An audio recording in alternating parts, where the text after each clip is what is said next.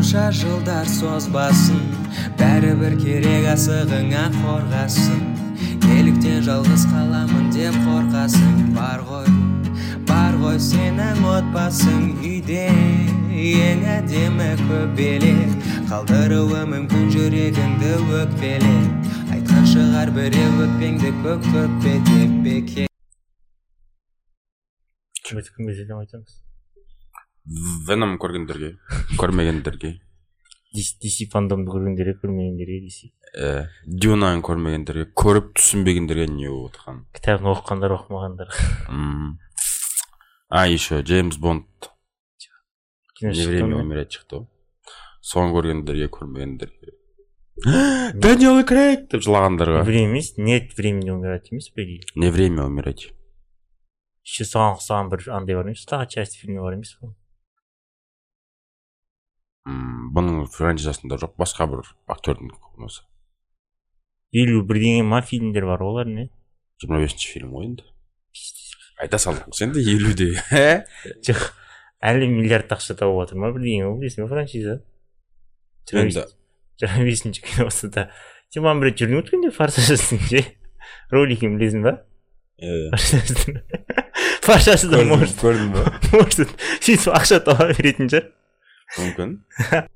Сол соны көрген кісілерге короче комикс оқитын комикс оқымайтын марвел киноларын көретін көрмейтін. Марвел жақында өшеді дегендерге сәлем. Уже өшіп жатыр ғой.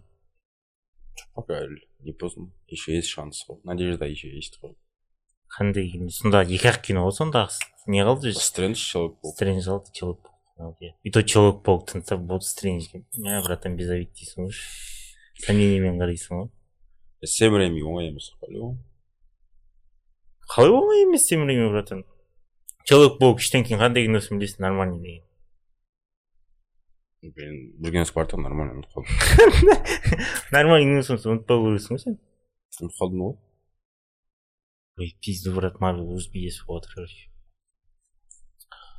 вечный бар ғой айтпақшы я оны көрмеймін көресің ба А? көресің ба не оны анджелина джоли үшін көресің қартайып кеткен ғой бәрібір ғой ностальгия ғой дан уважение бәрі бәрі беріп қойып керек қой дан уважение екінші үштенге деп ше уважение екі еще плюс екі сағат уақыт деп уважение екі мың жеті жүз теңге тұра ма хочет этого иә короче сол кісілерге ну короче марвелдің киносын көретін көрмейтін бәріне бәріне бәріне бәріне бәріне бәріне жалын сәлем ғой бүгін қасымызда бір кісі жоқ оның барын жоғы вообще байқалмайды да по идее отыр ма отқан жоқ па? Отса да байқалмайды отпаса да байқалмайтын кісі болып кетті ғой жоқ ол кісі негізі отыр просто көрінбей тұрсын сіздер байқамай міне болып отыр. Жоқ қара бір ол атақты физик инженер болған ғой ше атын ұмытып қалдым крапица физик физиктердің ішінде атақты инженер болса по любому атақты болу керек қой Кра- крапица ма или крапицын дей ма? Российский короче и? Атақты инженер физик болған еуропада жүрген кезінде болған оқиға ғой типа ну, притчаға айтып жатқан мынандай ғой әңгімесі ғой бір завод болған. Завод и сол заводта паровой двигатель бар емес па? Тоқ беретін ше? Мхм сондай бір ақ қана болған. Заводтың ортасында үлкен ше бүкіл заводты тоқпен қамтамасыз ететін и сол содан жаман дауыс шыға бастаған ғой.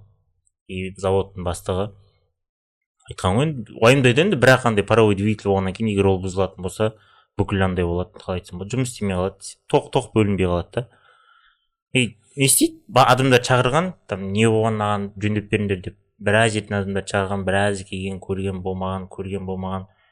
Уайымдап жүре берген ғой и почти бүкіл еуропадағы мен жейтін инженерлерді шақырған ғой. Олардың бәрі дым істей ма потом бір күні офисында отырған кезде бір кісі келеді дейді да. Онша емес киініп дейді. И қолында бір кішкене қана сумка бар дейді да аз ақ қана инструмент бар. И секретарша айтты да ана кісіге бастыққа біреу келіп тұр дейді да біздің паровой двигатель жөндеп береміз деп уәде беріп жатыр дейді да прям жөндей аламын деп дейді да. Өзіне уверен тұр деп па? Иә. И кім ол деп кіргізген потом кірген ана жаңағы физик ше түріне қараған доверие доверие жоқ адам болып көрінген ғой түрі де онша емес там инструменттері де жоқ потом жөндеп бере аламын деген двигатель точно ма деген да өйткені мен бүкіл адамдарды шақырдым деген ешқайсысы жөндей алмаған қарады былай қарады былай қарады болмады деген бірінші көрейік деген да мен уверен деген өзім жөндеуге деген бопты мына деген бірақ сенің инструменттерің жоқ сияқты деген да бірақ сумка бар деген да осы ақ инструмент маған жетеді деген да мен барған правый двигатель тұратын үлкен комнатаға ішіне кірген. Секретарша екеуі қарап тұр ана кісіге ше? Ана кісі андай алған кішкене молоток алған да и әр жерін ұрып көрген ғой ана паровой двигательін ше тоқылдатып ше. Не қай жақта орналасқанын білу үшін ну сөйтіп ойлап жатыр ана директор кісі ше. Сөйтіп ойлап не сөйтіп істеп жатқан шығар деп ары ұрған бері ұрған ары ұрған бері ұрған бір он жиырма рет ұрған ғой потом естіп естіп жайлап ұрып ұрып болғаннан кейін кішкене молотокты қойғанда сумкасынан кішкене ірілеу молоток алғанда бір жерде ұстап тұрғанда ана аналарға он рет ұрғаннан гөрі соңғысын қатты рет ұрғанда бір ше қатты ше и паровой двигательдің короче дыбыстардың бәрі өшіп қалған да кәдімгі жап жаңа двигатель сияқты болып қалған да бірақ отырды тағы өткізген все ол біткенде ана кісі қуанып кеткенде шынымен жөнделді ма деп иә жөнделді деген любой ақшаны типа чегін жіберіп жібер маған дейді да. Мен саған ақшаңды төлеймін деген бопты деген бір екі күн өткеннен кейін чек жібереді ана кісі. Он мың андай деген стерлинг деген да ше. Ол кезде үлкен ақша болған. И ана кісі стерлинг қарап тұр енді ақшаның счетын он мың деген неге соншама көп деген бір ақ рет тұрдың ғой сен деген сияқты ше. Ана кісі жоқ қой өзі. Бүйтіп өзі ойлаған ғой ішінен алдындағы кісілерді шақырған ол кісілер бірақ ол кісілерге бірақ одан да көп ақша берген да ше. Анау бір ақ рет тұрған бірақ соған он мың он мың стерлинг сұрап жатыр не бәле деп ше? Секретаршасына айтқан ананы шақыршы деп. Не үшін он он мың стерлинг беретінін сұрайшы деген ана кісіні шақырған жаңағы физик келген потом сұраған. Неге он мың стерлинг беру керекпін саған? деп ше? Ну мен беремін бірақ не үшін саған он мың беру керекпін? Бір удар үшін ба деген да. Бір удар үшін бір стерлинг беріңіз бірақ қай жерде ұратынымды тапқан үшін тоғыз мың тоғыз мың тоғыз жүз тоқсан тоғыз стерлинг береді деген да. И ойлаймын да мысалы қазір көп адамдар сондай ғой ше. Мысалы сен электриксің біреу бірдеңе істей алмай жатады ше барасың да бір екі жер тік тік түртіп жібересің и жиырма мың дейсің ғой ше. Не бәле жиырма мың ба бір екі жер түрттің дейді ғой ше. Иә. Ну алдында сен үйренгеніңді еске алмайды да олар там он жыл үйрендің или бес жыл үйрендің. Қанша уақыт іздендің соны ше. Мысалы сондай проблема болса проблеманы шешу үшін сен бір апта бойы там интернеттен ақпараттар іздеп кітап оқып бүйтіп сөйтіп әрең таптың ше. Ну шешімі осындай ақ бірақ сол шешімге бару үшін қиын болды деймін да. Адамдар типа оны көреді да не үшін саған төлеймін? деген сияқты ше. Қазір ондай жаман көп қой. Маған жұмысқа келеді істеп бересің бір нәрсені. Ну туралап бер дейді да. Тез тез туралап бересің. Айтасың ғой ше мысалы үш мың болды бес мың болды деген неге? онысы қымбат дейді да бүйтіп өзім де істей аламын ғой дейді да. Онда өзің істемейсің ба дейсің да ондайлар жаман болып білесің ба төлей ма саған бірақ. А? Төлей ма төлейді. Ну төлегенде қалай айтсам болады? Бопты бермейді да неге ондай? Мен де бүйтіп істей аламын. жай жасап төлей ма иә сен бір ақ рет бастың ғой деген сияқты нәрселер айтады да соған таң қаласың ғой.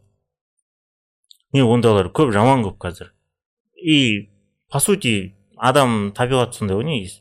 Қазір емес всегда көп болған ғой темалар айтып отырмын сол мысалы көрінбейтін нәрсеге ақша төлегісі келмейді да вот көрінетін нәрсеге ақша төлегісі келеді сен оқығаның ізденгенің оларға қызық емес та.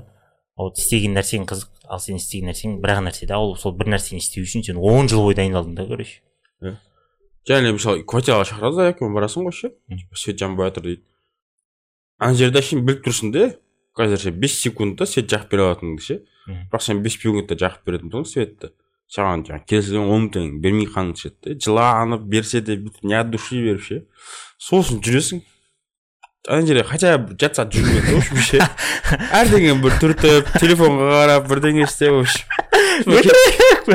кететін кезде ана кнопканы басасың и өзі істеп кетеді да не по идее сөйту керек түсінбейтін адамдарға ше ну бірақ кейде болады болады уақытың жоқ тез тез істеп кету керек ше өйткені сондай болды менде басқа жақта жұмыс істеп жатсам біреулер дейді сүйдеш ол үйде дейді да мен ол үйде автомат қайнап тұрғанын білемін да домның бәрінде бүкілінде ватный бар ғой бүкіл квартира автомат сол озо дейтін тұрады да озода андай выключательден бөлек тағы жаңағыдай кнопкасы болады да сол кнопкасын бассаң болады да істеп кетеді да ол қайтадан ше короче мен бара алмаймын бірақ үш мың теңгеге индекс салып жібересің ба мен саған қазір видеозвонокпен айтып беремін деймін да светін жағып беремін хорошо хорошо давай давай дейді да звонокпен шығады мен ана кнопканы бас деймін басады свет жанып кетеді да ақшаңды бермеймін деп алып е давай пятихатку закину дейді е қандай бес жүз ема келістік қой үш мың теңгеге давай үш мың теңге жібер деген жіберді ма жібердік кейін бір сағаттан кейін бой тұр. Деп үш мың теңгесін салып қалған сияқты ше қи алмаймын деп. бұны өзім де жібере аламын деп па сөздерімді тыңдашы сенің жалғыз анашы көріп сені толғайды. Эффект гугла дейтін бар. Мысалы өткенде мен кинотеатрға өткенде емес өтірік айтамын біраз біраз уақыт болды. Кинотеатрға баратырмын да. Достарыммен бірге достарым шығып кетті да ше. Мен торговый домға кірдім жүріп баратырмын. И кинотеатрдың залына кіріп енді баратырмын сағатқа қарадым да. И артымнан бір кісі келе жатқан сол кісіге қарай салдым. Мен сағат қарағанымды көрді да ол сұрады да сағат қанша болды жібересіз ба деді да. Мен жаңа қарадым ғой бірақ ұмытып қалдым да ше жоқ қайтадан қараймын да. Бес жарым болды дедім да. Ну екеуміз де киноға кешігіп жатырмық уже сағат бесте басталатын кино бес жарым болды деді. А кино кешігіп жатыр киноға кешігіп жатырмын екен мен де кешігіп жатырмын сөйтіп көрдік ну вообще жаңа қарадым бірақ ұмытып қалдым да мен ше и өткенде андай оқыдым бір статья сол эффект гугл туралы. Адамдар қазір андай ғой оңай информация бар емес па егер информация саған оңай келетін болса сен оны тез ұмытасың ал информация қиын келетін болса сен оның миыңда сақталуы ұзақ болады. И мен информация сол үшін қазір бізде андай ғой қалай айтсам болады поискқа мысалы кіресің ғой любой нәрсе ше. Жазасың да. Мысалы бір нәрсенің ұзындығы қанша дейсің ғой. Гуглға кірсең жазасың ұзындығы шығады. Жүз жет- жүз жетпіс төрт дейсің и все болды Сон- сол мезетте ұмытып кетесің. Сол мезетте просто для факта керек и все болды да. И сондайлар көбейіп кетті дейді да қазір. Өйткені қолда техника бар бәрі бар ше. Ал егер егер сен там не, не шын көңілмен там шынымен ізденіп қарайтын болсаң онда есіңде қалады. Линейка алып есептеп по кәдімгідей? Иә сол есінде ұзақ сақталады. А вот техника андайдың бәрін дамығаннан бері ештеңе есінде қалмайды. И то андай жүргізген ғой олар қалай айтсам болады. Бір опрос жүргізген. Қалай айтсам опрос емес ну факттар жазылған. Андай мындай деп ше. Ә, типа страустың көзі миынан дәу деген сияқты ше. Білесің ба да ну Иә. біздікі ше? Кішкене оқыппасың ба сонда біздің миымызда ма? Өзі? Иә ну сондай андайлар информациялар жаздырған. И біреуіне айтқанда бұл информациялар компьютерде сақталады деген. Ал біреуіне бұл информациялар компьютерде сақталмайды деген. И соңында компьютерде сақталады деп айтқан адамдар ана информацияны тез ұмытып қалғанда ал компьютерде сақталмайды деген адамдар информацияны ұзақ сақтаған миында ол мынандайларға байланысты мысалы википедия ше? Википедияға тез информация соған контакт сохранить ету номерлерді ше? И туған күндерді и там еще бір тағы информацияларды соткаге тез тез сохранить етіп қоясың потом ұмытып кететін ше. Просто заман өзгеріп жатқаннан кейін адаптация болу керек қой. Сол адапта- адаптацияның арқасында сен сондайларды тез тез істейсің да и потом уже миың қалай миың демалдырасың да миың өзі демалады. Бәрін соткаға лақтырып жібереді да и сен өзің демалып жүресің просто сотка есіңе салады да. Ол миге кей кезде вообще охуел болып кетеді білесің ба қандай? Контакт жазасың ғой ше? Типа номер сақтамай ақ қойшы есіңе контакт не деп жазып қойған есіңе сақтап қойшы дейді жалынасың ғой миға ше бля екі күннен кейін отырасың ғой сука қалай сақтадым деп а бес жүз бір контактым бар ғой менің ше Мм. ақтаразың ғой соның бәрін ішінен бір чужой ат іздейсің ғой короче ше о Бес- мынауды тауып аласың бір весь кезде информацияның ішінен е мое не просто сондайлар көбейіп кеткеннен адамдар сондай болып жатыр дейді да. Мысалы памятьтің қысқарып жатыр дейді адам адамдардың памяти уже қысқарып жатыр дейді. И деградация ғой. не сказал бы деградация просто эволюция ғой. Только в обратном направлении Нет. андай ғой. Ну как бы бір жағынан ештеңе кетпейді да бір жағынан ештеңе кетеді. Парадокс сияқты ғой. Мысалы бір жағынан соткаң бар бір жағынан миыңда памяті төмендеп жатыр деген сияқты ше. Ну просто оның керіс жақтары бар да зависимость пайда болады да біріншіден ше соткаңа ше егер өйткені сен мысалы қара простой пример алатын болсақ егер сен соткаңа бір нәрсені жазып қоятын болсаң ше любой нәрсені жазып қоясың ғой и соны соткаңды өшіріп қойып қалтаңа салып жүретін болсаң и сен уверенный боласың өзіңе ше сол информацияны айта алатын адамға. Ал егер де сен сотке жазып соткаңды үйде ұмытып кететін болсаң ана информацияны ұмытып қаласың сен просто ана информацияны буы ше саған әшейін соткедегі буы бар емес па сол буы саған келіп тұрады да сен информацияны короче есіңе сақтайсың жаман әсер етеді сол ше а вот сотын тастап кетсең ол есіңде қалмайды и потом қалай айтсам болады андай пайда болады не дейтін еді болмайтын бір факттар болмайтын бір нәрселерді есте сақтау деген сияқты ше номер дегендерді мысалы өтіп бара жатасың ғой мысалы біреу айтады саған ше жиырма төртінші бірдеңе деп ше. Жайлап жайлап уақыт өткен сайын жиырма төртінші бірдеңе дейтін цифралар уже есіңде қалмайды дейді да. Уже жас қылмасаң жайлап жайлап соған баруыңыз мүмкін дейді да. Зависимость бірінші болады зависимостьтан кейін сол кетеді дейді да. Мысалы саған біреу айтады мысалы бірдеңе болады деген сияқты ше? Мысалы қалай айтсам болады. Осыны жаттау мысалы айтады баға осыны жаттай тұршы дейді ғой ше? Саған қазір бір сағаттан кейін сұраймын дейді ғой сен ұмытып қаласың сосын жайлап жайлап уже бір екі адамдарда болып жатыр дейді да. Мысалы айтады ғой номер жазып жатады да. Так жиырма төрт жиырма төрт сақташы дейді ғой ше? Қазір телефонды алмай тұр бір екі сағат бір сағаттан кейін звондап көремін дейді. Анау қалған цифрасын жаттап алады дейді саған қалғанын саған береді. Бля даты полный цифраны жаттау еріне ма? Сол жақтан андай пайда болады десе. Терезелер М. наклейкалар ше? Микрофон штатив дейтін ше кабель шнур телефон дверь там окно дейтін жазулар пайда болады сияқты ғой. Наклейкалар ебай ондайдың барша жаман ғой. Дейін баратын болса вот басталады началось болады е еще мындай жүргізген қалай айтсам болады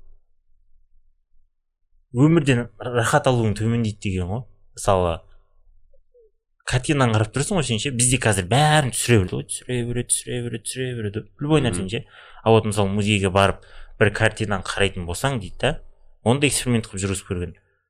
Сен просто бар біреулер түсіріп түсіріп түсіріп түсіріп түсіріп алады да. И потом айтқан ғой ана кісілерге короче түсіріп алыңдар потом да көре берулеріңе болады деп ал біреулерге ешқандай ештеңе бермеген просто қарап шығасыңдар деген все болды. Потом шыққаннан кейін не көргендеріңді сұраймыз деген ғой. Ана түсіріп алғандарда вообще андай қалай айтсам болады эмоция болмаған ғой музейге кіріп картина қарағаннан аналар наоборот қарап қызығып андай мелочьтарына қарап мынау мындай екен деген сияқты ше. Ана аққуды көрдің ба бүйткен. Мысалы леонардо да винчидің мона лизасы былай қарасаң күліп тұрады былай қарасаң мұңайып тұрады деген нәрселер бар ғой ше. Сондай элементтердің бәрін бүйтіп байқаған да олар кішкене болса да ше. Ну өмірден ләззат ләззат алған да былай қарасаң а вот аналар түсіріп алады түсіріп алады да қарайды олар да қарайды. Бірақ ана жаққа сеніп тұр да бәрі сотканың буына ше түсіріп түсіріп алады да. Потом шыққаннан кейін сұраған че почем деп. Анау соткасыз кірген адамдар прям демалып рахаттанып шыққан да ше осындай болды осындай нәрсе көрдік осындай қызық болды деп. А вот аналар особо ештеңе айта алмайды ше. Мынандай болған сияқты мындай болған сияқты мындай болған сияқты дейді. Просто анау кинодан көресің ғой ше бір картина қалып тұрады бір сағат жарты сағат ше. Мм. түсінбеймін бір сағат жарты сағат не істеп жатыр екенсің соны россия жүрген кезде ше китайский картина көрдім де. Это былай үш метр былай бір екі метр ма сондай да ше үлкен де. Соған жасын ба это бір күн жұмыста болдым ғой ше? Бір күн жұмыстың жеті сағатын ба соған қарап отырдым не түсін дейді? И каждый ана жерде ше әр бес минут сайын әлі қарап отырмын әр қараған сайын ше дальше қараған сайын. Ана несін көре бересің ғой? Басқа жерлерін ше короче ше. Мм. В общем, анау- мына элементтерін табасың басқа көзге бірінші ана автордың өзі ше зың сағаны суретті ше. Андай бір ауылды салған ғой ше. Ана ауылдың детальдары офига да бір қараған кезде бір екі үш адамды көресің который су алып жатқан нәрсе жатқан и дальше анаған үңіліп қараған сайын ше короче әр нәрсені көре бересің ғой. Фи- философский хуйняларды тауып аласың барасың и ой философскийға оған жетпей ақ шашын рисунктардың өзін ше новыйын таба бересің қарап тұрсың да бірақ ананың бүйтіп детальіне қарай бересің да уже ше дальше дальше дальше черный квадрат дейтін қалай түсіндіресің? Еді? Орыстардың суретшісі бар ғой. Черный квадрат деген білмеймін төрт үштік қап қап қара и все болды сурет ондай шпиондарға түсінбеймін не просто кезінде сол фурор болған ғой сол сурет ше просто төрт бұрышты черный квадрат и все болды жұрттың бәрі или может бірінші рет сөйтіп істегеннен ба адам ше какой то маркетинг болған шығар ол білмеймін брат мына искусствомен прям айналысатындарды жақсы білетіндер бар там малевич па сондай черный квадрат малевича ма. Солар айтқан ғой не деген типа искусство ол деп ше. Адам бірдеңе мынаған қарап бірдеңені ойланасың мынаны қарап бірдеңені көресің. Мен просто черный квадрат көремін ше. Жандар болады ғой. Әртүрлі цветтер алып шаш шаш тастайтын ше қағаздың бетіне один плюс один деген дей ма? Иә. біреу мұрны қанап келіп сіңіріп жіберген ғой жоқ сонда да от того бағалайды ғой кәдімгі өнер түсінетіндер ше. Бүйтіп тұрып здесь чувствуется этот жаңағы не ше Рук- рук- злость страх оргазм деп қуып кетеді ғой кәдімгідей қандай оргазм дейсің оны қойыңдар деп па че то оргазм болып жатса хуйын басып сурет салады не білмеймін ғой түсіну түсіну қиын сияқты не сол ғой жаңағы өмірдің кайфын аласың кайф өмірден кайф ала алмайсың дейді да и ондайларда ну сондай деградацияға эволюцияға бармас үшін андай қылу керек дейді да? Мысалы бір күн болсын екі күн болсын телефонсыз өмір сүруге тырысу керек дейді да? Хоть демалыс күні дейді да? Суббота воскресенье күні демаласың ба демалыс күні. Ең телефон көп ұстайтын уақытың қайда жұмыста келіп телефонға онша ұстамайсың ғой нет прям бір сутка бойы вообще телефон қолыңа ұстамау керек дейді да? Только миыңа сену керек дейді да? Бірдеңе болатын болса бірдеңе алатын только миға ғана там. Қалай айтсам болады бір соткаға жазып аламын соткаға түсіріп аламын дейтін идея болмау керексің дейді. Только миыңа сену керексің дейді хоть аптасына бір рет болсын сондай миға нагрузка жасап тұру керек дейді да ол кезде жұмысың әжептәуір зиян келеді ғой е кей кезде телефон өліп қалады ғой ше біреумен сөйлесіп тұрсың танысасың андай мындай болады да и телефон нөмірін алғың келіп болады анаң ше бля телефоным жоқ нөмірін қайтып сұрайын қайтып жазып алайын деймін сонымен е маған звондап қойшы кейін саған өзім хабарласамын дейсің соңында қолыңа шегемен қанмен жазып бір кинода бар қойшы білмейсің бар ғой бір комедияда қолына шегемен қыз береді братан соншама күткен қыз телефонын береді да ше баланың телефоны бірде қалып кете ма бірдеңе болады? И до того ана қыздың нөмірін сақтап қалғысы келеді қолына қанат жаздырып алады. Комедия ғой. Енді ей бірақ мен теріп жүрген нөмірлерін есіме сақтап қаламын мысалы сен где то звук жүреді да айтпай ақ қояйын нет. И екінші былай дейді. Қалай айтсам болады. Информацияны не қалай айтсам болады. Ну мақсатпен іздеңдер дейді да. Нацеленно ше там айта салу емес біле салу емес информацияны. Бүйтіп іздеп көріп оқып ше? Не екенін вникать етіп сөйтіп қарап нацеленно іздеп түсініп біліп солай іздеген дұрыс дейді просто мысалы бізде былай ғой мысалы то қазір поисковиктерде андай пайдаланады бір проблеманы жазасың ғой. То қазір видеоларда бір жерлерде сол проблемалардың астын сызып тұрады ше мін мін деген сияқты. Просто сол сөйлемді оқисың болды да короче. А полный оқымайсың да. Ал полный оқыған қажет дейді да бірақ оған да дохуя уақыт керек қой. Целенаправленно оқу керек сөйтіп түсіну керек дейді да.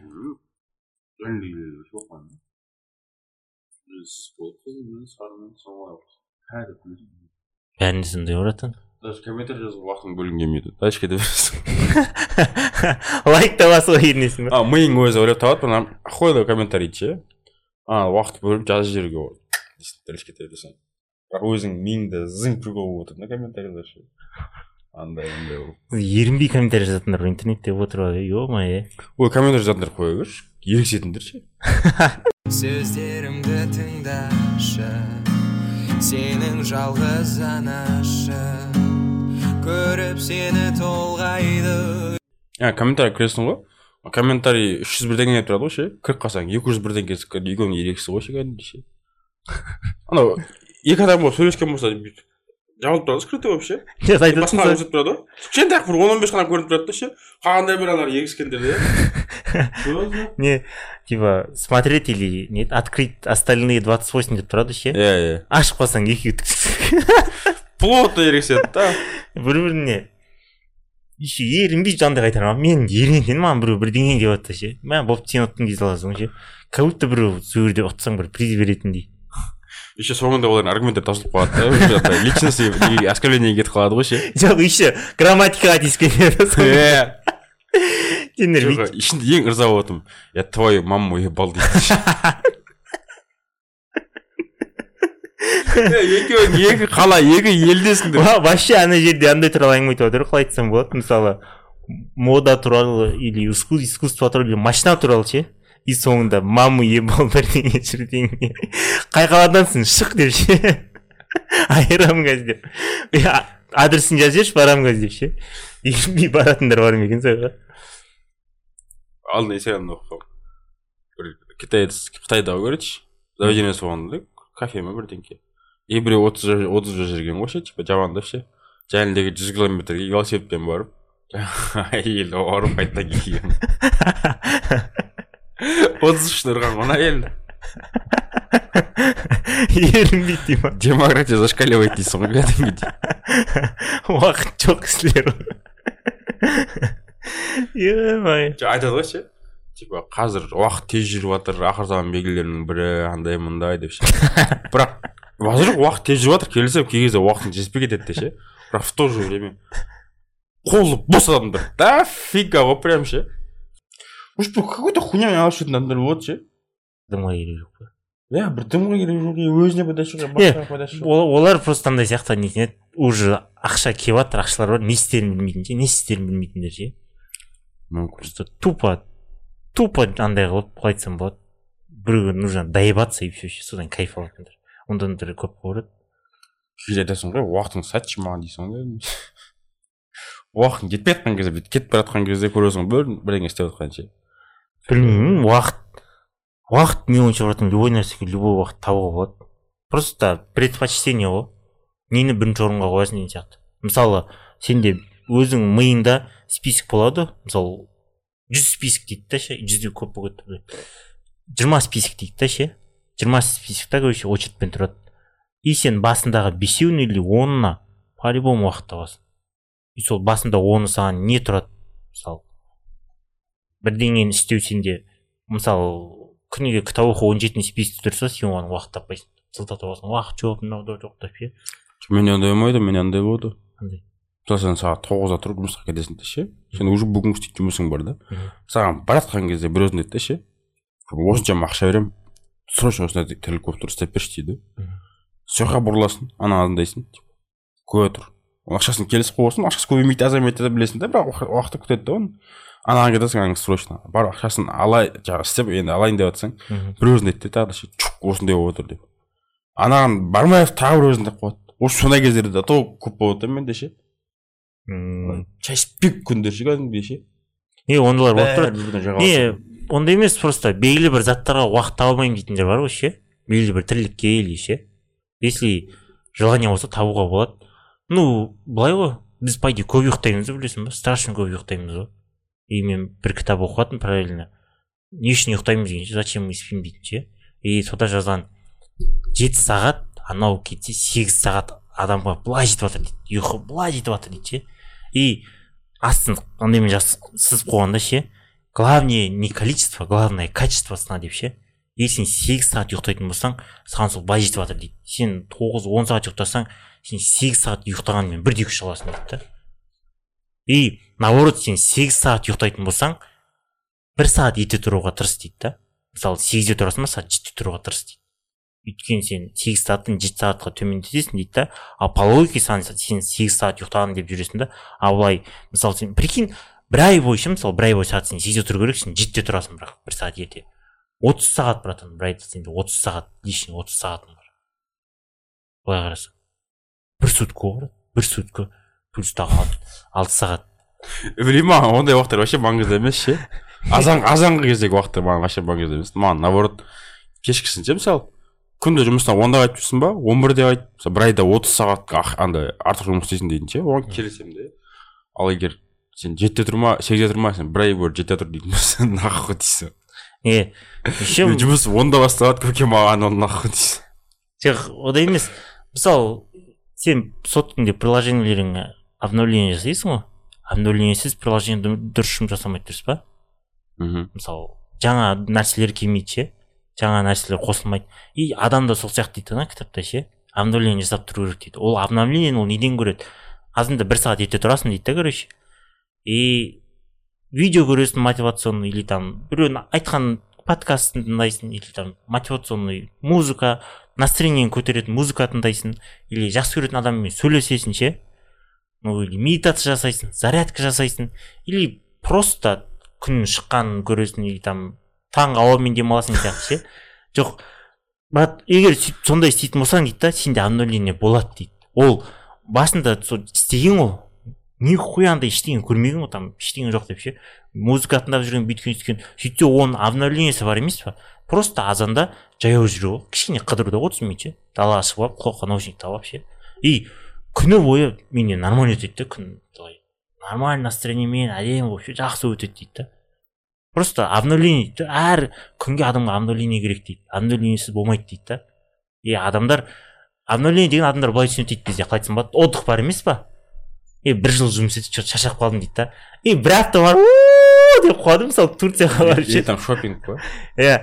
Жоқ шопинг мысалы любой бір жерге бар. Демалу там бурабай болсын ше или алматының тауы болсын или там швеция болсын түркия болсын арабия болсын ше сол жаққа барып екі апта қуып келеді ғой прям ше. И солар демалыс дейді да. Ол айтады ол ондай ол обновление ол демалыс емес дейді ол. Вот кішкентай кішкентай бар емес па кішкентай кішкентай нәрселер сол наоборот демалыс дейді да. И қалай айтсам болады. Насим талиптің айтқаны бар. Біз ойлаймыз мысалы біз бақытты емеспіз бақытты болу үшін бізге көп ақша керек или там дәу үй керек дәу машина керек дейміз ғой ше? Мысалы көп машина ше? Ондай емес дейді. Адам миы өйтіп не өйтіп андай қылмаған дейді да қалай айтсам болады? Өйтіп қалыптаспаған. Наоборот дейді. аз аздан керек дейді. аз аздан бірақ регулярный ше? Вот сол кезде сен бақыт бақыт дейтін шкала бар емес па? На пике тұрады дейді. А сен андай бір жаңа айтып білесің ба? Қызыңа типа толтырып жүз гүл бергеннен гөрі жүз күн бойы бір гүлден берген жақсы деген сияқты ше? Сондай сияқты да.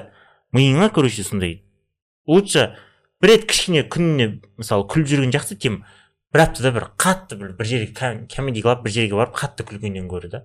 Лучше күніне отыз минут или там жиырма минут бойы бірдеңені көріп күлген жақсы или там демалатын бір достармен әңгіме айтқан жақсы или там жинап жинап жинап жинап пятница күні жиналып бір екі сағат ә дегеннен гөрі дейді да лучше сөйткен жақсы дейді да адам ми солай қалыптасқан дейді. Сонда айына бір мәрте жестко сысканнан гөрі күнде трэш еткен жақсы ғой. Бір реттен ше е жалпы былай ғой қалай айтсам болады. Просто ерінеміз ғой братан біз бәріне бір азында тұруға ше. Сондай істеуге и сондай регулярный нәрселерді көп істеу керек та мысалы мен жаңа жыл басталған сен өзіме уәде беремін да. Мысалы бірінші январь күні. Все осы жылдан бастаймын да мен. Жаңа жаңа факттер короче андай үйренемін деймін да. Әр күні жаңа факт жаңа факт жаңа информацияны андай не жаттаймын деп өзіме айтқанмын осыдан үш төрт жыл бұрын ше. Үйренемін деп. Хули нет оңай жол іздемейсің қиын жолдан бастағансың ғой. Нихуя үш факт жаттаймын күніне деп ше. Как будто бір біреуін бір регулярно істеп жүрген кезде.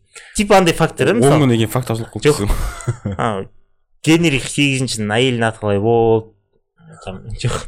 Оны жоқ. Просто жай жай сондай ғой мысалы наполеон бонапарт қай кезде өлді там атомный бомба қашан ойлап табылды деген сияқты ше. Сондай мелочьтерден бастау керек деген сияқты да. И азанда тұрасың ғой бастайсың бір күн бастайсың екі күн бастайсың үшінші күн таусылады ғой короче. Ана факт деген қалады ғой короче ше бірақ генрих сегізінші ма қандай генрих үшінші ма әйелін білмеймін ба әйелінің аты анна бар. Сен қай генрих екенін білмейсің ғой? сегіз сегізінші генрих ана жерде анна жүр ғой білемін қайсысының қатыны просто сондай ерінеміз бірақ өзіме уәде берген бірақ қойшы дей саласың да не керегі бар осы бұрынғы кезде айдасын түсінбеймін мен ше. Адам балаға ат қою қиын болған ба не болған деймін фантазиялар жетпеген ба ше? Генрих бесінші алтыншы жетінші сегізінші пәленшелі бірдеңе дегендердің он бесіншісі бар ғой кәдімгідей. Бір бәле пятнадцатый деп. Басқа біреудің атын көрсейші первый болып жүрсің да дейсің ғой. Сөздерімді тыңдашы сенің жалғыз анашы. Көріп сені толғайды. Қалай айтсам болады істеп тұрған нәрсе не істейсің бұзып деген сияқты нәрсе ғой. Мысалы біздікілер не үшін кино түсіре дейміз ғой біз ше мысалы үйде бірдеңе істей алмайды деп. Ақша келіп жатыр не істейді түсіріп па мысалы сен режиссерсің брат ше кино түсіріп жатрсың и қалай айтсам болады мысалы айтамыз ғой біз андай деп. Бизнес по казахски бизнес по казахски в корее бизнес по казахски в америке шығып кетті ше и мен біреуін қарадым бизнес по казахски дейтін ше. Ну былай былай енді. Екіншісіне бардым. Дым өзгеріп жоқ қой деймін да шынайы дәл сондай ма да дәл сол жоқ приколдарды просто кішкене өзгерткен да қалай айтсам болады былай ше жоқ сюжет общий сюжет бір деп төңкерген да короче и жоқ прикол бір бірақ просто адамдарға басқашалап берген да ше и соны адамдар хавайды короче ақша келіп жатыр зачем өзгертті мен өзгертпеймін мысалы не істеймін өзгертіп ақша келіп жатыр миллиард тауып соңғандай ше зачем өзгертіп зачем көтіңді қинап дейсің да содан шығар өйткені бірақ америкада ондай емес америкада нормальный кинолар түсіреді ғой таңертеңдер ше. Не и то біздікілерде былай ғой мысалы бір министерство ақша бөледі бірдеңе түсіру үшін ше. Или там бірдеңе андай қылу үшін қазақ фильмі деп ше. Министерство ақша бөледі соларға ше. Олар вообще көтін қинамайды деймін да өздері ақшалай кетіп жатқан жоқ ше. Қиналмайды да там сценарий жазуға бүйтуге сөйтуге ше. Өздерінің қатты ақшасы кетіп кетіп жатқан жоқ болғаннан кейін зачем көтінді қинап ше? Ана жау жүректің бала жоқ бірінші көшпенділерге ше үкіметтен ақша бөлінді ғой ше. Офига ақша бөлініп качество вычет болды да жау жүрегің баланы үкіметтің емес өзінің ақшасын түсірді ғой ше. Ақша тастайды иә ханзада сонікі походу и сол түсірген кезде короче татуға ай шу болып кетті ғой білесің ба есіңде ма?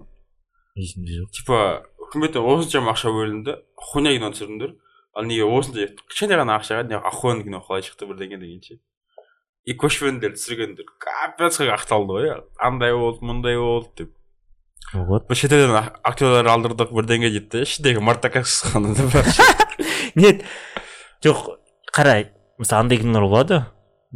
Зеленая книга деген сияқты ше. Или там ну іштен голубойлық нәрсені алып тастайық зеленая книганы ше. Или там вообще бір моралі бар ше моралі бар ше кинолар болады мысалы мораль. Сондайларға бөлсем базар жоқ қолдаймын ше. Өйткені оларда мораль бар да. И кино общий короче картинасы адамды бірдеңе үйретеді да ше. Там бір впечатлениемен шығасың да мә деген сияқты ше. Мысалы зеленая книганы мен сондай алдым. Қайтсам болады. Сол кинодан кейін мен андай айттым ғой шықырайық айттым ба пидорлар да адам екен ғой дедім ба сондай киноларға ақша бөлсе болады оны оны қолдаймын ше. Ондай киноларға аз ақ ақша бөлінеді көп андай там бірдеңе жарылып бірдеңе болып жатқан жоқ оларға деймін да ше. А вот дымға керек жоқ. Там әйтеуір қырылыс пырылыс и то качествосы жоқ киноларға зачем деймін да соның бәрі ғой брат просто работайте все или өзінің ақшасы кетіп жатқан жоқ зачем өйтіп кетті еще анау қазақтарда бір жын келетін ше үкіметтен ақша бөлінген кезде ше мысалы кино түсіріңдер деп олар тек қана соғыс туралы түсіреді да и тек қана жоңғарлармен соғыс туралы да соны айтамын как будто соншама ғасырда бізде жоңғарлардан басқа ешқандай жауымыз болмаған басқа бізде историялар болмаған басқа ше мысалы абай құмаев туралы не хуевый кино түсіруге болады ше е е әкесінің өзі қандай болған ше типа әкесімен арам не арама қатынасы че болған не болған деген сияқты ше америкада сценарийді мықты қылып жазып береді ше папасы жылайды бірдеңе болады там кино музыка қосып сөйтіп ше. Ана актерлар айтады ғой ше типа сценарийді оқып жылап жібердім дейді ғой ше. Ана жерде кино емес сценарий жылап жібереді ғой кәдімгідей ше. Жоқ мысалы хатикон братан просто ит пен адам қарым қатынасына жұрттар жылады да ше. Андай болады мысалы еще цитаталар ше. Қайталап жүретін ше кинодағы ше. Андай бар ғой. Бір цитата бар бір кино кинодан естігенмін адамдардың мысалы адам, бұл өмірде адамдарда есік көп дейді да. Қалаған есікке адамдар кіре алады дейді да.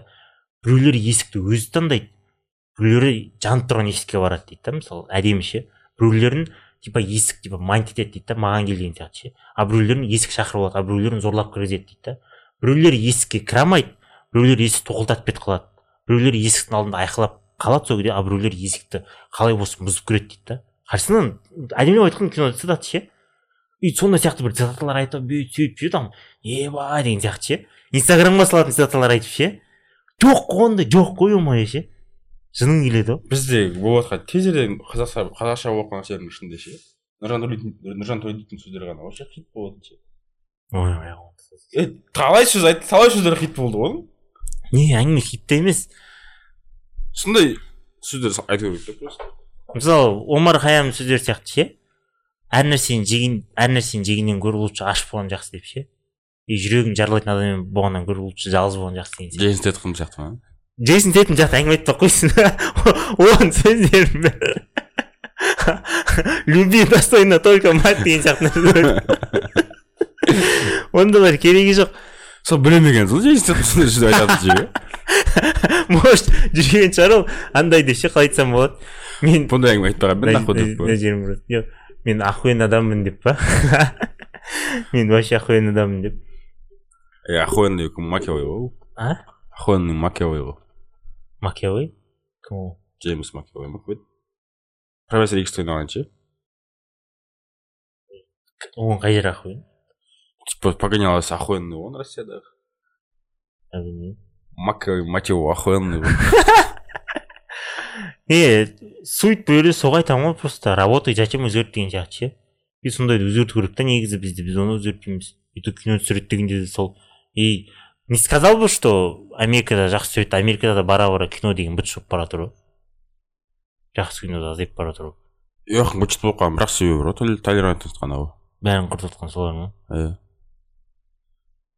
мә а золушканың жаңасын көрдің ба сен мен трейлерін көріп қалдым ше золушкада ана зумная бар ғой ше сап сары киіп алған нигер е нигер еркек еще пидорас ғой анау ше белый әйелдің орнына ше натуралды әйелдің орнына ше еба безгенсің маркетинг нихуя болады дейсің ғой болмаса анау ше не туралы джин туралы ше қандай еді аладдин а аладдин негрді көкке бояп тастаған қалай кетті не бұл жерде особо не тұрады актер ойнады просто актердің түрі алды сол жерде ақ ақ актер болса да брат андай қылып тастайтын еді көкке бояп тастайтын еді хочешь не хочешь көкке боялып жүретін еді просто вообще өтпейді сол жері бар ғой кәдімгідей еще екінші жасын түсіреді дейді нормально ақша тапты ол ала миллион милли- миллиардтан асып кетті ғой ностальгия просто. И то король левті нормально ақша тапты сол сияқты и осы жерде мынандай ой пайда болады. Ғой әркім өзін жасай алатын тірлігін жасаған дұрыс деген сияқты ше. Мхм. Өйткені әркім мына жерге көтін тыға бермей көтін ше. да дейді иә. Бірақ мындай бар ғой. Әркім дегенде де біреулердің таланты ашылады ғой ше бір нәрсеге ше. Ондайларды жауып қоймау керек та біреулер бар ғой. Мысалы әркім оқыған адам емес таланты бар адам істеу керек қалай айтсам болады? Бізде оқыған бұл диплом бар деп қойып қоймау орнына деп жатқаным ғой. Мысалы мықты сценарий сценарийді оқымаса да мықты сценарий жазатын балдар бар деген сияқты ше. Или там фантазиясы болмаса да жақсы жазатын деген сияқты ше. Ну сондайларды қою керек деп жатқаным ғой сөздерімді тыңдашы сенің жалғыз анашы көріп сені толғайды. Бірақ мен өзім жұмысым Мм. типа сөздер бар тұғын если у электрика что то получилось сразу значит что то не так дейді да типа басында электрик қосқан кезде сен соңында қосасың ғой автоматты ше ол кезде бәрі жану керек бәрі істеу керек қой ше егер бәрі істеп кететін болса значит бірдеңе дұрыс емес дейтін не бар да стереотип сондай сөз бар да ше мен соған сенетін тұғым да короче бас кезінде по любому бірдеңе ұмытып кетесің бірдеңені дұрыс істемей қалады сондай болады ше эх сол кезде сол айтатын тұғым да мен ше адамдарға бірдеңе істемей қалады что за хуйня дейді ғой ше сондай болу керек ғой дейсің да нормально ол дейсің так надо дейсің да білмейтін адамдарды далада жібересің ба? А қазір уже до того андай өзіңе деген уверенность пайда болып андай көбейгеннен или болмаса мастерство көбейгеннен ше типа ондай нәрселер болмайды да типа даже өзің барып басында бүйтіп неғып ше е былай тыңдашы деп ше қорқасың ғой кәлима айтып тұрып қосасың ғой ше қазір бүйтіп не алмайсың да вообще е ана қойып жүре салшы дейсің да а қорқыныш жоқ бірақ та қосылады бірақ ештеңе болмайды бәрі жанып тастап тұра береді да не брат бұл хуево по идее білесің ба өзіңе сомнение ұстамаған деген сен просто дамитын жағын қалмаған братан уже зато өзің уверенсің да. Білмеймін А, жаман ғой брат дейсің ба мен леонардо да винчидің кітабында оқығанмын бір сұраған ғой бір кісі не дейтін еді сіздің суретіңіз идеальный деп ше мықты жасаған суреттеріңіз салған суреттеріңіз күшті. Идеальный деп ше? Леонардо да винчи ана адамға айтқан ғой. Менің суретім идеальный емес деген ғой недостаточно сіз көп мынаны өзгерту керек. Ана адам қасында біраз бір сағат әңгіме айтқан ғой. Мынаны бүйтіп салу керек еді мынаны бүйту керек еді мынаны бүйту керек еді мынаны бүйтіп салып тастау керек еді мұрнын бүйтіп салу керек еді көзің кішкентай болу керек деген сияқты. Әлі де андай өзінде андай бар да қателіктер іздейді да. Жоқ ол андай ғой. Ол кісі ше мысалы ше? Өзінің істегенге де ше мысалы произведениеларында? Оның мақсаты ақша емес та ол жерде ше? Ол өзін просто не қылады да өзі жаңағы рахаттану үшін салады. Ал мысалы біреу айтсыншы маған ше короче міне саған проект сен осыны қаншалықты күшті қылып істейсің соншалықты көп ақша аласың. Қаншалықты хуево болады соншалықты хуево ақша аласың дейді ше. Ана жерде жүресің ғой кәдімгідей екі жыл бүкіл неңді соған арнап ше. Зато ақшасы почте болып шығады деп. Не брат жаңағыдай братан сенің логикаң жаман братан бәрі өзіме уверен деген брат нихуя уверен болмау керек қайтадан тексеру керек көру керек. Не здесь ондай емес қалай айтсам болады. Әлі де андай айтсам болады андай емес та. Сто пайыз дұрыс істалдым деген сияқты андай емес та да. Былай мысалы айтады мысалы сен ба- барасың ше? Мысалы барасың қалай айтсам болады. Қостың бәрі жұмыс істеп тұр дұрыс па? Мхм. Бірақ по по любому нәрсені өзгертетіндей ой болу керек қой сен деп жатқаным. Ғой мынаны бүйтіп істеу керек еді деген сияқты. Мынаны мына жерін бүйтіп алу керек еді. Или мынаны бүйтіп істеу керек деген сияқты. Сондай ой ішінде болу керек дейді. Ал егер сенде ондай ой болмаса братан сен уже ары қарай дамып жатқан жоқсың деген сөз. Жаңа нәрсе оқып жатқан жоқсың. Мен жұмысқа барамын ғой объектке ше мысалы аламын мысалы мен просто біліп аламын да ше. Заказчиктің проектіне қай жерде розетка бар қай жерде двухжатель бар. Еще мен темекіні шығарамын как штик. Дейді да да қасына гореласын зажигалкасын қойып қоясың да заңға отырып аласың бір екі, са- екі сағатқа ше. Сөйтесің да полный пландаймын да мен ше. Типа қазір қай жерден қалай істесем штраба аз істеймін. Қалай кабель аз расход қыламын қалай оңай болады. Сол ойланамын ше темекі шеге отырып ше так так ана қайтадан қарайсың ананы барып көріп келесің. Қайтадан келіп отырасың. Болды. Миға қабылданды ғой ше все де. Мен көбінесе даже серьезно шутка ғой. Запуск басталған кезде ше все дейсің де кетесің істеп келесің да бәрін ше сен де уже андай мынандай қылу керек еді мынандай қылу қылсам жақсы болар еді дейтін андай ойлар ше болмайды да сен уже жұмыстың басталғаннан жұмыс біткенге дейін каждый шагыңды уже өзің миыңда обговорить етіп келістік па келістік деп кәдімгі қол алысып ше. Мхм. сол барлығын келісіп істеп қойғансың да и сенде уже ешқандай не болмайды да андай ой ше. Өйту керек еді бүйту керек еді негізі. Жоқ, былай болса ше. мысалы сен жасадың мысалы тура сенің уровеньмен бірдей бір электрик бар дейді да екеуің яғни екі щитті құрдыңдар дейді да ше. И сендерден мысалы қалай айтсам болады бір күшті адам мысалы айтады қайсысы жақсы біреу жақсы болу керек қой чемпионды таңдау керек дейді да и мысалы сол кезде не дейсің ал сен?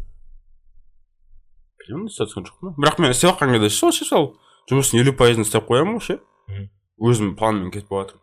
И заказчик келеді да ше. Изменение жасайды ғой мындай деп болды ғой мен сол, күні үйге кетіп қаламын короче.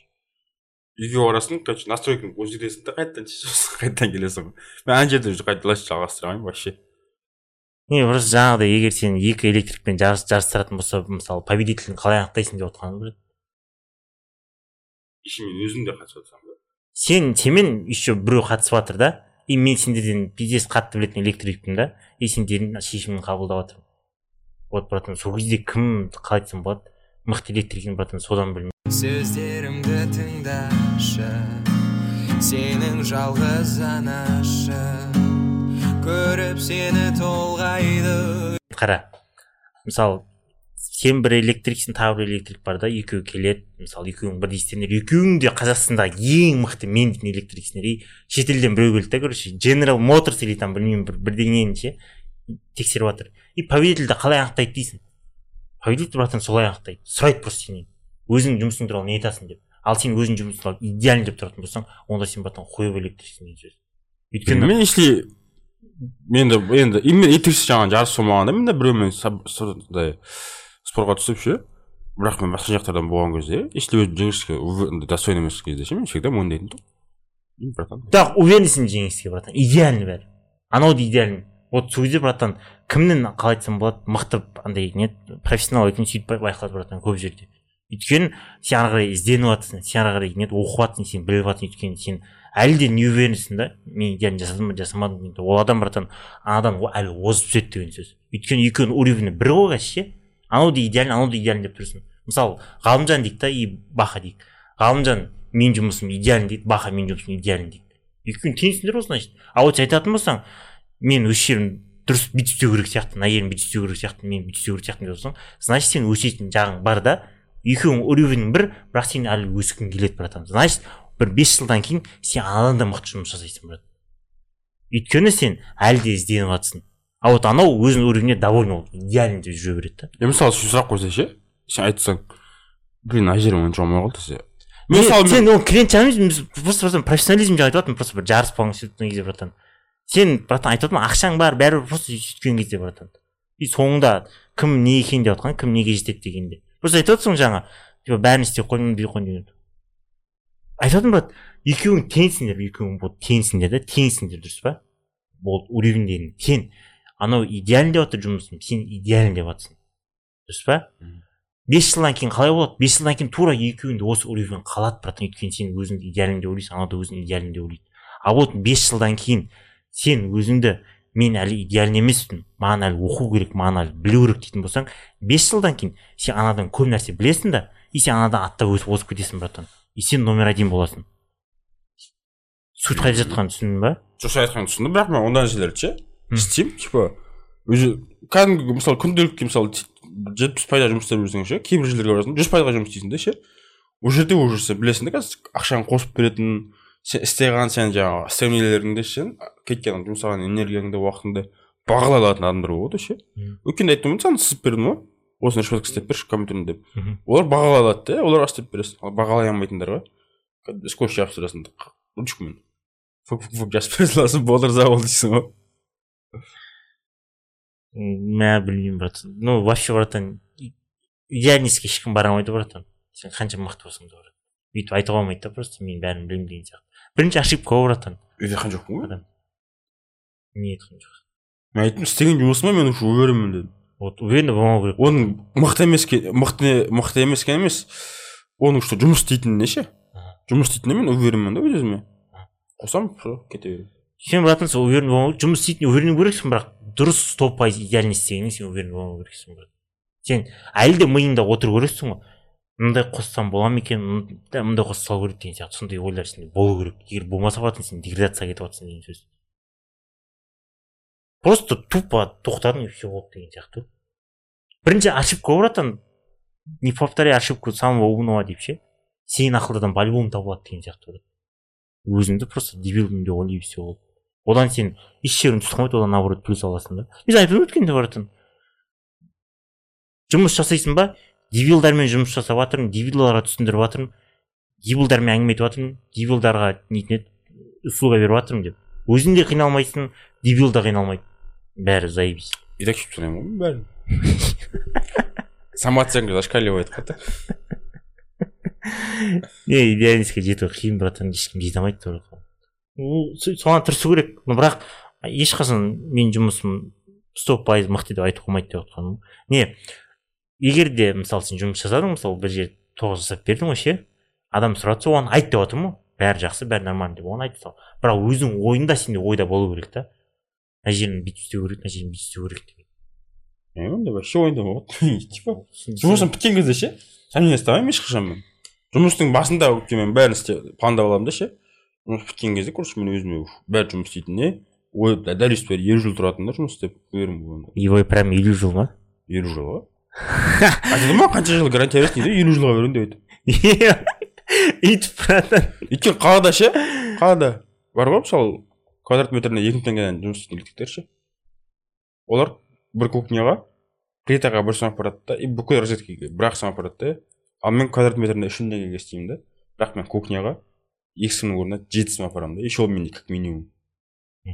Өйткені кухняда оборудование деген дофига ғой квартираның ішінде ең кухняда қою мхм әстелі пеш микроволновая печь плита ыыы чайник тефаль холодильник морозильник болады жаңағы измельчитель мусора деген бар фильтр деген бар посудомойка бар дофига оборудование болады кухняда ше соның бәріне жеке жеке сым жеке жеке автоматтан барады да менде и ол тұрады да сенде айта салмадың брат гарантия на всю жизнь деп кім біліп жатыр елу жылдан кейін сол есіңе алмайды да братан ол істеп жатқан істемеген ше. Ол кезде уже қанша бір сен отызда адамдар жасайсың елу жылдан кейін сексенде болады. Деп жүреді. Андай ғой бұл жерде де психо ғой маркетинг қой бұл жерде де. Конечно түсініп тұрмын жүз жылға дофига уақытқа дейтін болсаң ол же ешқандай не бермейді гарантия бермейді да ал сен точно уверен болып елу жылға беремін дейтін болсаң ең болмаса бір жиырма жиырма бес жылға деп айтпадың ба елу жыл ғой строго бізде өйткені медный кабельдің өзінің несі сондай да гарантиясы сондай басқа жерлерде изян болмайды только медный кабельде ғана изян бола ма? Мен өзім жұмысыма уверен болып тұрсам кабель кабель, кабель кетпесе мен жұмысым кетпейтініне уверен болып тұрмын. Прикинь. Кеткен күннің өзінде ол ше айтасың ғой. Кабельдің кесірі деп па? Жоқ ей кетпейсің ғой. Бірақ там біреу бірдеңе. Не жұмыс істедіңдер шынымды айтшы мойындашы не қақтыңдар дейсің ғой? «Ә, қағып е болды сол кінәлі ғой дейсің ғой. Андай сияқты ма? Алдайтындар бар ғой ше там нетін еді бар ма жол ашатын палас ашатын көше ашатын, көт көт ашатындар ше? Мен бір еркекті көріп тұрмын. Или там айтады ғой. Бұның бәріне бір әйел келеді алдына. Бұның бәріне бір әйел кінәлі дегенде айттым мен. Сол айгүл кінәлі екен деп. Өздері ары қарай жалғастырып кетеді. Тура сол сияқты ше бірақ ол армияда ғой дейсі а ол армияда ма? Кого жөндеп қояйыншы басқа біреу сияқты. Иә, иә. бар ғой. И сен бір рет айтқан жоқсың ба не андайға бардым массажға бардым деп ше. Любой адам айтады ғой авария болмадың ба? дейді да бұрын ше жоқ дейді. А жақсы болды дейді. Авария болдың десе ше че то содан кейін мына жерің ондай сияқты хуйнялар түсіге салады да или там мысалы аяғың ауырып жүретін болса кішкене кезде аяғыңды шығарып сындырып алмадың ба деген жоқ десең а молодец аяғың сынбаған жақсы екен. Ал сынып қалатын болса че то соның кесірі бар ғой деп қойған жоқ біресе типа білімді болып көргісі келеді бірақ хуйня айтып жатыр блин проверенная тема ма? Конечно брат өйткені былай да былай да ана адам андай қыла алмайсың ғой. Оппа деп ұстай алмайсың ғой. Оппа десең мә саған дейді. Уничтожил бола ма соңында деп отыра бересің ол любой нәрсе кетеді братан ол психикада дәлелденген нәрсе ғой брат ну енді полевно қалу керек та енді сөйтіп ше нормальный нәрселер айту керек та эпизодды аяқтаймыз да аха че кімдермен қоштасамыз бір күндері біреуден қоштасқым келмей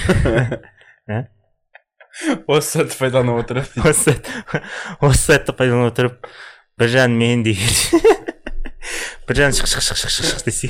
Біржан деші бірдеңе айтып жіберсей е біржан қоштасып жүрсе деші біржан бірдеңе айтасың деп прикинь біржан кіріп қалған ба? Біржан кіріп жүр дейсің хуй знает.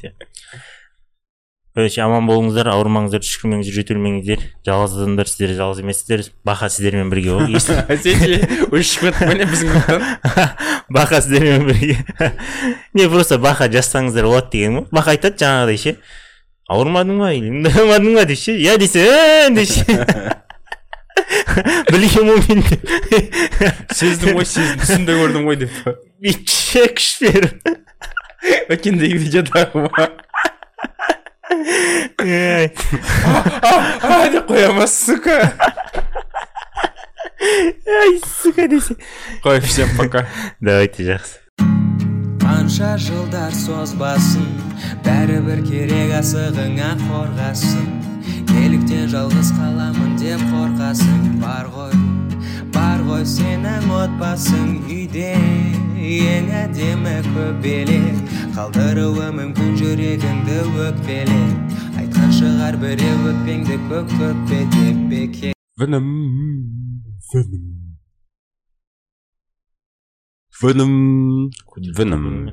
и потом ана киноны көргеннен кейін ну екеуінің андайын көрдің отношениесін ше че не болып жатқанын ше анау анаған бірдеңе үйретіп жатыр анау анадан бірдеңе алып жатыр ше и нормально андай емес шықты ну короче маған сабақ болды да сабақ болатын нәрсе жақсы нәрсе алдым да ше и қайтсам болады